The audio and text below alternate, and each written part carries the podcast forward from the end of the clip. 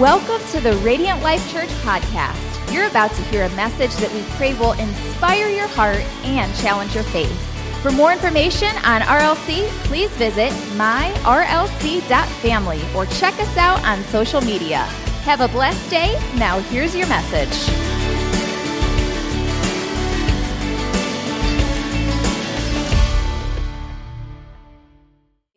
Week we had another man of God up here. Pastor Anthony brought the word, right? He did an excellent job just starting off this series and getting us prepped and prepared for the armor of God. And so, did anybody else get a good giggle about his fight story from that bully when he was on his little rollerblades last week? So, we were watching from Sunset Beach, and I was just having all the giggles and all the funny things to say about that and, and his little boy voice. Um, but it reminded me, and if you heard it last week, that's in reference to him, but um, it reminded reminded me of a time when I was a child, all through elementary school, I did taekwondo. It was honestly not something I was interested in something that my family did and I was kind of forced into it. And I had so much anxiety every week at that time I didn't know what anxiety was, but I had so much anxiety going into class because when you're when you're in taekwondo, you're surrounded by people, all genders, all ages, all sizes, all skill levels and there's a lot that you do together and then you have to test and and advance to your next belt level. And so the first one was easy because you know that was like the front kick. So you have enough strength in your leg to break a board, right? That's pretty easy. It's a stationary board. You're stationary. You get to use one of the strongest uh, parts of your body with force. And so that was a piece of cake. And, and you grow and you advance to get ready and, and um, reach your next level of belt. And there are things like a spear hand and different things that you have to, to do to advance to, you know, the next level.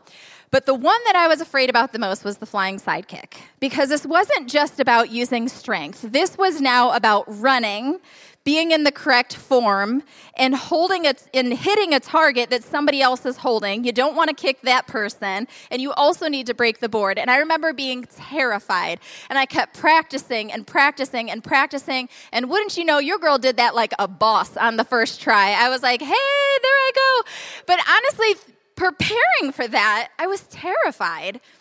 But once I had practiced, and once I had spent some time learning how to do what would be expected of me, it came a little easier.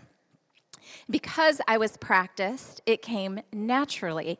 And we all know that when we're training for something or when something is important to us and we want to grow in that skill and grow in that knowledge, we got to be prepared for it, right? We got to be battle ready. We've got to know what we're doing. We got to focus. We've got to study, prepare mentally, physically, spiritually, emotionally. But I wonder, I wonder in all of that, why do we spend so much time and energy using the physical to try and fix the spiritual. Think about our everyday lives. We know that we're called to stand firm, which basically means stay there. Don't run away. Don't give up. Don't quit. Right now is the time to stand firm. Jesus fixed it. Don't go anywhere. But beyond that, we know from Scripture that we're given attire to wear, armor to wear that is going to help us in the spiritual battle. So, I would like to take look, another look at what our text says for this series. You want to join me in Ephesians chapter 6, verses 10 through 17. Starts off like this finally, which means for the rest of time. Finally, now and for the rest of time, be strong in the Lord and in his mighty power. Not yours, not mine, not your mama's, not your spouse's in his mighty power and put on the full armor of God so that you can take your stand against the devil's schemes. Put on the full armor, not pieces, not the ones that are comfortable for you, not the ones that you feel like you might need, but the full wardrobe. For our struggle is not against flesh and blood, but against the rulers, against the authorities, against the powers of this dark world, and against the spiritual forces of evil in the heavenly realms. Therefore, I love those transitionary words, put on the full armor of God so that when the day of evil comes, and what is the day of evil? Those are those days where you have that gut wrenching feeling in your stomach, when your world has been rocked, when things seem to be falling apart, when you don't know your left from your right, when confusion and chaos and pain and suffering seems to encapsulate all of you. In those days, put on the full armor of God so that you will be able to stand your ground. And after you have done everything, to stand to keep standing, to continue to stand. When you've tried everything else, we continue to stand firm. Stand firm then with the belt of truth buckled around your waist, with the breastplate of righteousness in place, and with your feet fixed with the readiness that comes from the gospel of peace. In addition to all this, take up, which means to receive or to accept, the shield of faith with which you can extinguish the flaming arrows of the evil one. Take the helmet of salvation, the sword of the Spirit, which is the word of God. And what we know about this scripture is that Paul is preparing us for a battle, a war with a spiritual enemy, not a war with your friend, not a war with your spouse, not a war with your teacher, not a war with your boss. He is preparing us for battle with a spiritual enemy that we know is coming.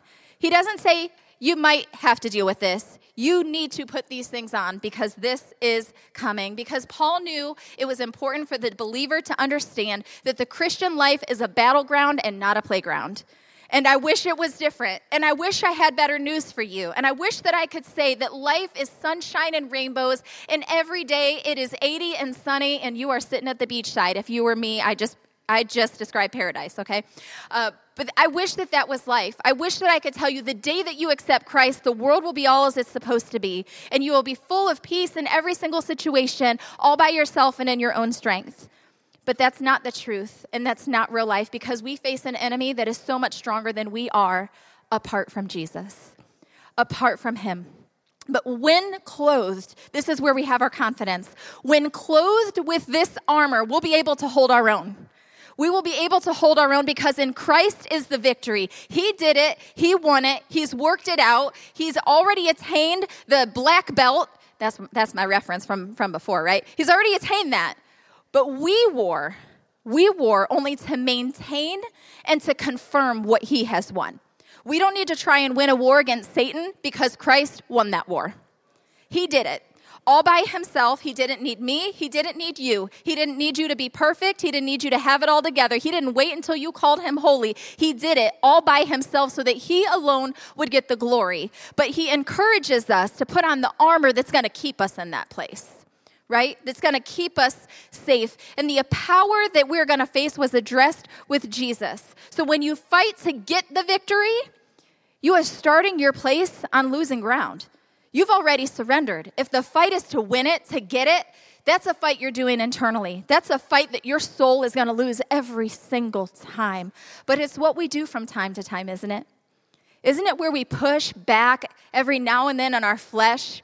We hustle and we scramble. We talk to anyone who will listen. We try to prove our case. We defend ourselves. We look at people as the enemy instead of the, the spirits around us from the evil one that are the enemy. We don't like it. We don't want the truth. So, what do we do? We switch churches. We switch counselors. We switch friends. We find people who will agree with us, who will think like us, who will talk like us, or we often just make excuses for why it was okay. Let me assure you of one thing that is true for you and is true for me the devil didn't make you do it. Okay? You did that all by yourself. You did that all by yourself, right? The devil did not make you do it. You can be tricked, you could be messed with so that he does it through you. He will piggyback off of it. And it's like, you know, when you're a little kid and you're wrapping presents and you're sitting there with all your siblings, or if you're like me and my husband who were a little bit goofy, and you're wrapping presents and then you get to the empty roll. What do you do with that empty roll? Right? And for me, I had big brothers. So the first thing they did was like, give me that, give me that, give me that. I'm not going to hit you. Give me that, give me that. And so they, I put it in their hands like a dummy. And then what do they do with it? And that's what we do spiritually with Satan. That's what we do in the spiritually realms. Hey, I'm not going to hurt you. Just give it to me. Give it to me. Let me have it. And so we're tricked and we're deceived and we give away ground that was never meant to give away because the power of the devil is deception. He was the angel of light, after all. He wasn't some red, shiny, horned being that was all creepy. The angel of light, and he knows how to deceive, and he knows what looks pleasing and beautiful to you. So, God tells us some armor to put on because he wants to protect us from that. Aren't you thankful for Jesus, who does an incredible job of not just doing the work for us, but preparing us for what's ahead?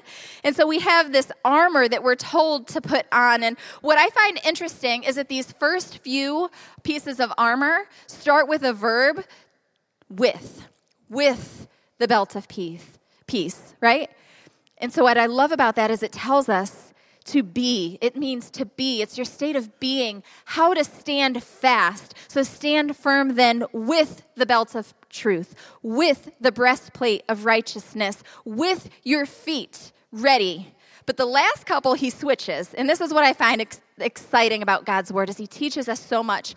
He says taking or taking up, receiving, accepting the shield of faith, the helmet of salvation, and the sword of the spirit. He flips verbs. Why?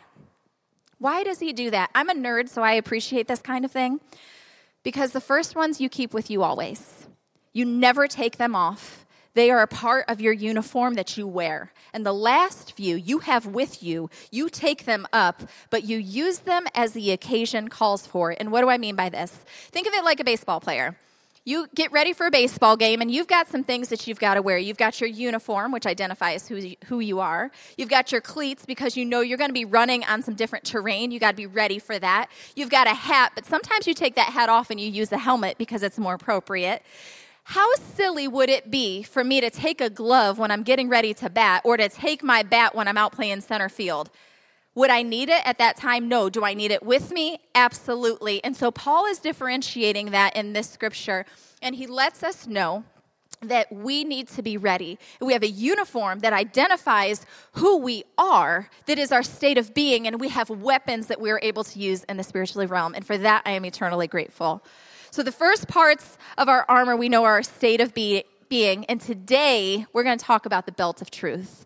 The belt of truth. This is something we keep on at all times, and Paul says, Stand firm then with the belt of truth buckled around your waist. For a man the belt holds up his pants, right? Ladies, if you're in the room, we wear belts because they're cute, because they make our outfit look good. They are an accessory. But if you are a man and you are getting dressed up, what does your belt do? It holds everything in place. You don't put the belt on and then put your shirt on and tuck it in. Typically, I hope you've learned that doesn't work as well.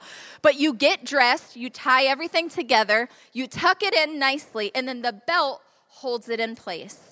And much like that, the belt of truth holds us in place and keeps us in line with the Word of God. The belt brings order and holds everything in place. And historically, we know that they did this because they wore two, they wore tunics, and whenever they were getting ready to move into action, whenever they were getting ready to go into battle, whenever they were going to do something important, and you can find scripture reference after scripture reference about this, what they did was they tucked their wardrobe, what they were wearing, into that belt because the belt was the thing that held it together. And if we're going to win in the spiritual realm, we need to fight with spiritual armor, and the belt is the first place where that takes place.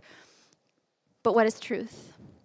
What is truth today? Some truth is relative, right? The truth for today is I'm not to look great doing a flying sidekick. That ship has sailed. Based on new information, your girl is not to have that down. I'm not to look good doing it. It is not to be something that works.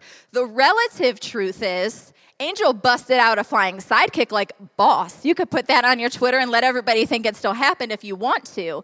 But based on new information, that has changed that part of my life has changed. I am so out of practice that that would be difficult to accomplish. One of our teenagers after the first service says, I think you should try it. And I was like, girl, I'm at a place where I might break a hip. Like, I know my limits, I know where I'm at. Both things are true, right? I'm probably not going to master that today, but I also did a really good job that truth is relative to that season of my life. But then there's some truth that's concrete, the things that don't change, that are solid, that are steady. But I wonder what we will allow to be our truth. What are you allowing to be your truth? Will it be your emotions and how you feel? Because feelings change. You can't use your feelings as a measurement of truth because they are constantly changing. Feelings matter, they are God given. I'm not ruling them out. He wants us to feel them, express them, let Him have complete access to them. But they are not the final authority. Or will it be your intellect? Maybe you're super smart. You're one of those people who knows seven syllable words. Kudos, I'm not you. But you could be the smartest person in the room. And let me assure you, you are still finite. You have limitations. And with new information, you will change your view. What was true yesterday is not always true today. And for example, there was a time in life that when we needed to know how to use a telephone, it needed to be plugged into a wall and it needed to be connected there. And that was the best use for that telephone. It was the way with which that telephone gained power. But with new information, and when new studies came out, and when we learned more techniques and we had more technology, and things began to change and develop, guess what? Now we have a cell phone that we're all way too connected to, right? So our smarts can't really be that. Maybe it's your moral instincts, but everybody has a different idea of what that is, don't they? Truth can't be what we need it to be because our needs change. Truth can't be what I want it to be because, quite frankly, my wants change. Some days I want this kind of car, some days I want that. Some days I want iced coffee, some days I prefer hot. That's just the way it is. So, what is true? Truth is an objective standard by which reality is measured, and truth is outside of you. My truth matters, but it doesn't hold a cup of water to his truth. My truth matters, but there is nothing in me and in my truth that is the final authority of what God wants in my life, for my life, through my life, and with my life. Truth is outside of me. Truth isn't relative, and truth doesn't change based on feelings, based on pride, based on people. Christ is truth, and He is sure, He is solid, He is dependable, He is trustworthy, and that is something that we can be assured of that will never change in our lives. It's the things that we could rest in, that we could tuck into our belt and keep together when everything else around us seems to be falling apart. It's not what we think about something. Truth is a fixed standard. Truth is what He thinks about it. What Christ and Christ alone. In truth, all things must conform our opinions, our ideals, our morals, how we think, how we feel, how we look at somebody, how we respond to the way somebody treats us. Truth in Christ must conform to who he is, what he says, how he'd respond. Truth was real originally, right? Truth was real originally. In order to discover the truth, we have to look at the origin. That is the facts on all types of things. God is the fixed standard because He is the origin. He is the first. He is the first and the last, the beginning and the end, the Alpha and the Omega, the one who created all, in all, and is through all. So we have to look at that, and we know that if He is the standard, our lives have to reflect to that. That standard is the standard alone. So if you guys are you guys familiar with what Big Ben is? I feel like even the teenagers in the room you might know. Big Ben, giant clock in London. And so it tells the time. And in London, it's the fixed standard. So if your house is anything like my house, whether you have a watch on or you use your cell phone for the time, your stove and your microwave are probably all set to different times. And it doesn't matter how many stinking times you reset it to make it say the right thing. Somehow I'm like, why are you two minutes off? Right? This is this is life. It doesn't matter if I have the most expensive watch. It doesn't matter if it's a Rolex. It doesn't matter if it's a Timex. It doesn't matter if you've got the time that doesn't even require a battery because it just learns by the motion of your arm and so it can just get on and it's always right. Let me assure you that if Big Ben says that it is 1204 and your watch says it's 1205, your watch is wrong because Big Ben is the standard in London about the time. And so I wonder I wonder if we would be able to take that kind of faith and let God's word be the standard of every decision we make, of every thought we feel, of every truth we believe, of every place that we walk, every place that we'll go. Because Big Ben does not care how you feel. Big Ben does not care if you love your watch. Big Ben doesn't care if your mama gave you that watch. He doesn't care if all of your friends have the same time. You've got 1205, you got 1205, and you got 1205. Well, I'm at 2 or 1207. You better step up and get it right. He doesn't care if your pastor agrees with you. Big Ben says you're wrong and you're deceived. I, Big Ben, am the standard. And everyone else might have the same time, but it's not mine. And as followers of Jesus, we have to have a mindset that walks and operates with a truth like that which doesn't seem unique in any other area of our life, does it? We want the truth. We want facts. We want to be able to have a standard that we can trust. Am I right? We would not go to a doctor's office, have the doctor say, I'm not really sure, and I haven't done your blood work yet, but I feel like, I really like, I'm perceiving in this moment from our conversation, you have type 1 diabetes. I haven't run your A1C, but I really want to put you on insulin. Would we believe that? I mean, the doctor's sure, though. Like, he's real sure. No, we'd get up and walk out of the room. We wouldn't get on an airplane, and you guys know the drill. You get on the airplane, you get all situated, and then the captain comes on, and the and the pilot of the of the plane says, "All right, today we're going to Iowa, and we're going to arrive in two hours and twelve minutes. We're going to ascend to this whatever, blah blah blah blah." And it gives us, I mean, down to like, and when we arrive, it's going to be a seventy-two degrees, cloudy skies. Enjoy your whatever. We have heard this time and time again. And we depend on that. We depend on the pilot knowing. But what if the pilot got on and was like, you know what? I think I know where we're going to. We might be going to Iowa, but they might have said Idaho. They might have said Idaho. I'm not really sure. So it could be a couple hours, but it could be like quite a few. We'll figure it out in the air. What would we do? We would get off of that plane immediately, be like, boy, bye. Like there would be no option for it. We would be out the door in a second because we want the truth outside of us. But why in our spiritual lives? Why in our spiritual lives do we fight and resist the actual truth of God? The thing that actually holds us together. I had a great conversation with a friend of mine, Jesse Tart. I miss him so much. He moved to, to Texas and he went to flight school. He's like double majored. He's got all the brains that I don't have. But I was talking to him and I just asked him, I said, when you're in the sky flying, can you always tell if you're sideways or upside down or right side up? And I want to read to you his response. And I just want you to hear how this also applies in our lives. This was his response. The short answer is no. You can't always tell. If you're in the clouds, you definitely can't tell. When flying in the clouds, we use an instrument called the attitude indicator. That could be its own sermon right there, right? I need that. That gives us reference and we need to keep the plane level when we don't have an outside reference. If you don't have that artificial horizon, the attitude indicator, you can start to turn and maintain a turn too long, and the fluid in your ear, which helps you maintain your balance, finds a new equilibrium point then you feel like this new position is the true horizon, but in fact, you are still in a sharp turn. When you go to put the aircraft back to the horizon, it actually feels like you are turning the opposite way and it can cause you to go into a steeper dive.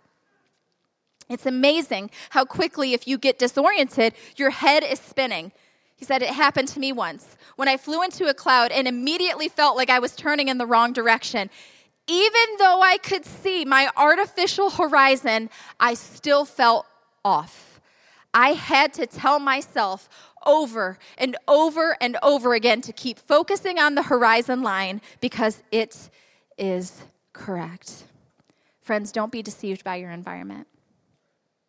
Don't be deceived by what you feel, but what you think could be right when you are in the clouds and you can't see straight. We uh, all thought that we were right side up when really we were right side down. We've all walked through those moments where we thought we had it together and we don't. But our sight line is limited and we adapt to our surroundings. So here is the question What will you allow to be your final standard? Biblically, Paul is saying the only way for you to escape the deception of the enemy is to let the Word of God interpret reality for you. God is the only one who has all the information. And it goes to show that we need something outside of ourselves because we tend to change our circumstances when we don't like it. When we start feeling like we got something in our ear and this doesn't feel right anymore, we adapt to the circumstances. We adapt to what people want of us, to what we hear, to our fears, to the failures. And we try to change our circumstances instead of changing our hearts and our minds to align up with God's word with his truth. So I ask you to search it out. Is it true? Is it true? The first thing that we never leave home without, Paul is saying, is fix our belt, tie it around us, fix your standard, allow it to be concrete, allow it to be the final authority. Don't let emotions, approval, or anything else tell you. It's like children. We have all been around children, our children, sometimes still today. I'm still in this boat every now and then. Or we have our small children telling us what is right and what's wrong, or where we're supposed to go, or what's what, right? We've had that. No, this is the way it is. The amount of times I have told my children, I do not care what TikTok says, that is not how it goes. Like, that has come over my mouth over and over and over again. And you probably could laugh because they're like, Mom, don't put me out there like that, but you know it's true and they laugh when I say, Look at this video I found on TikTok. But children want to tell us the way it is with no experience, when they don't know all the information, when they don't know what's ahead, and they want to tell you how it's supposed to be. Well, guess what, friends? We are God's children, and we cannot tell him how it's supposed to be because it doesn't work like that because he knows, because his sight isn't limited, because he has all of the information. He has been through some things that we haven't. And in this spiritual world that we are walking through, will try to rule us. And when it does, it's typically in our minds. It's typically in that place in between our two ears. And how do I know this? Because Second Corinthians chapter 10 starting with verse 3 says this for though we live in the world we do, uh, let me try that again we do not wage war as the world does the weapons we fight are not weapons of the world. He's saying we don't win with human capacity. We don't win with human knowledge. We don't win with human emotion. We win with weapons not of this world. On the contrary, our spiritual armor has the divine power to demolish strongholds. And let's look at what we're demolishing right now. We demolish arguments and every preset or pretension that sets itself up against the knowledge of God. And we take captive every thought, not some, every thought, making it obedient to Christ, our final standard. The evil one creates strongholds that we have got to learn to dismantle.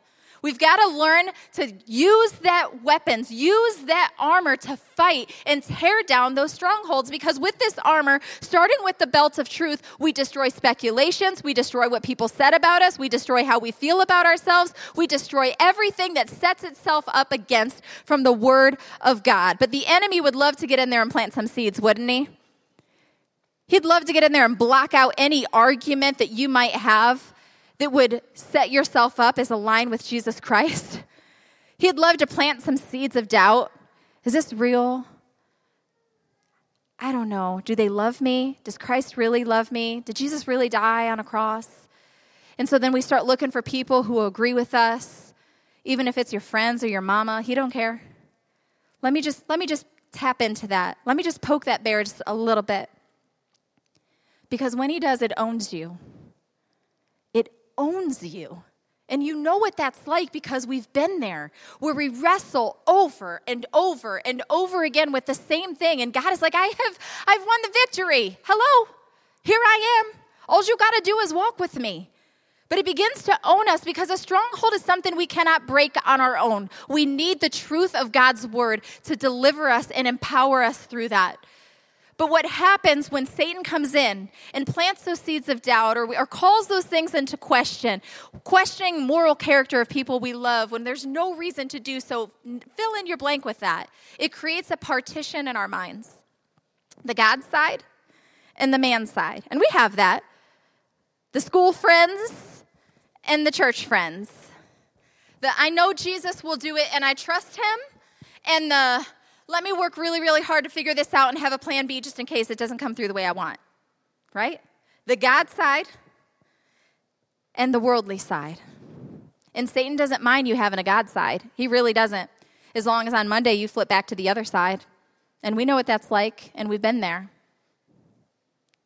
Satan does not mind if you have that side because the partition, as long as it's there, the partition blocks out the knowledge of God in all areas of your life. You can have some of it, but I'm going to block out just this part over here. But you will not walk in freedom as long as you are focused on this part. As long as this part is separated from God, you will not have the freedom that He died to give you. Because in truth is where the work begins.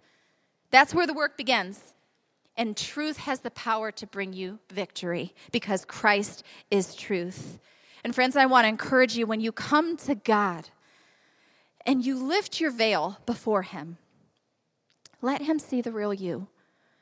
Because he does not need you to come to him with a hallelujah bless you while you're dying inside, and all he wants to do is love and nourish you through it.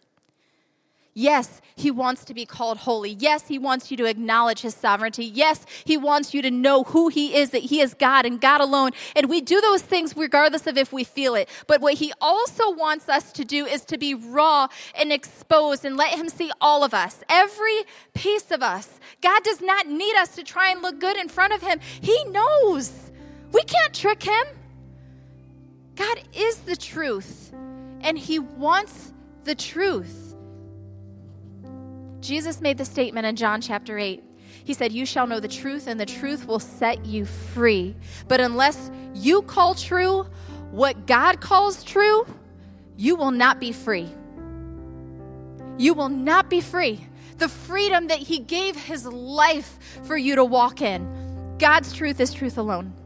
The demonic spiritual realm cannot handle the truth. The devil left Jesus in the desert when he was presented with the truth.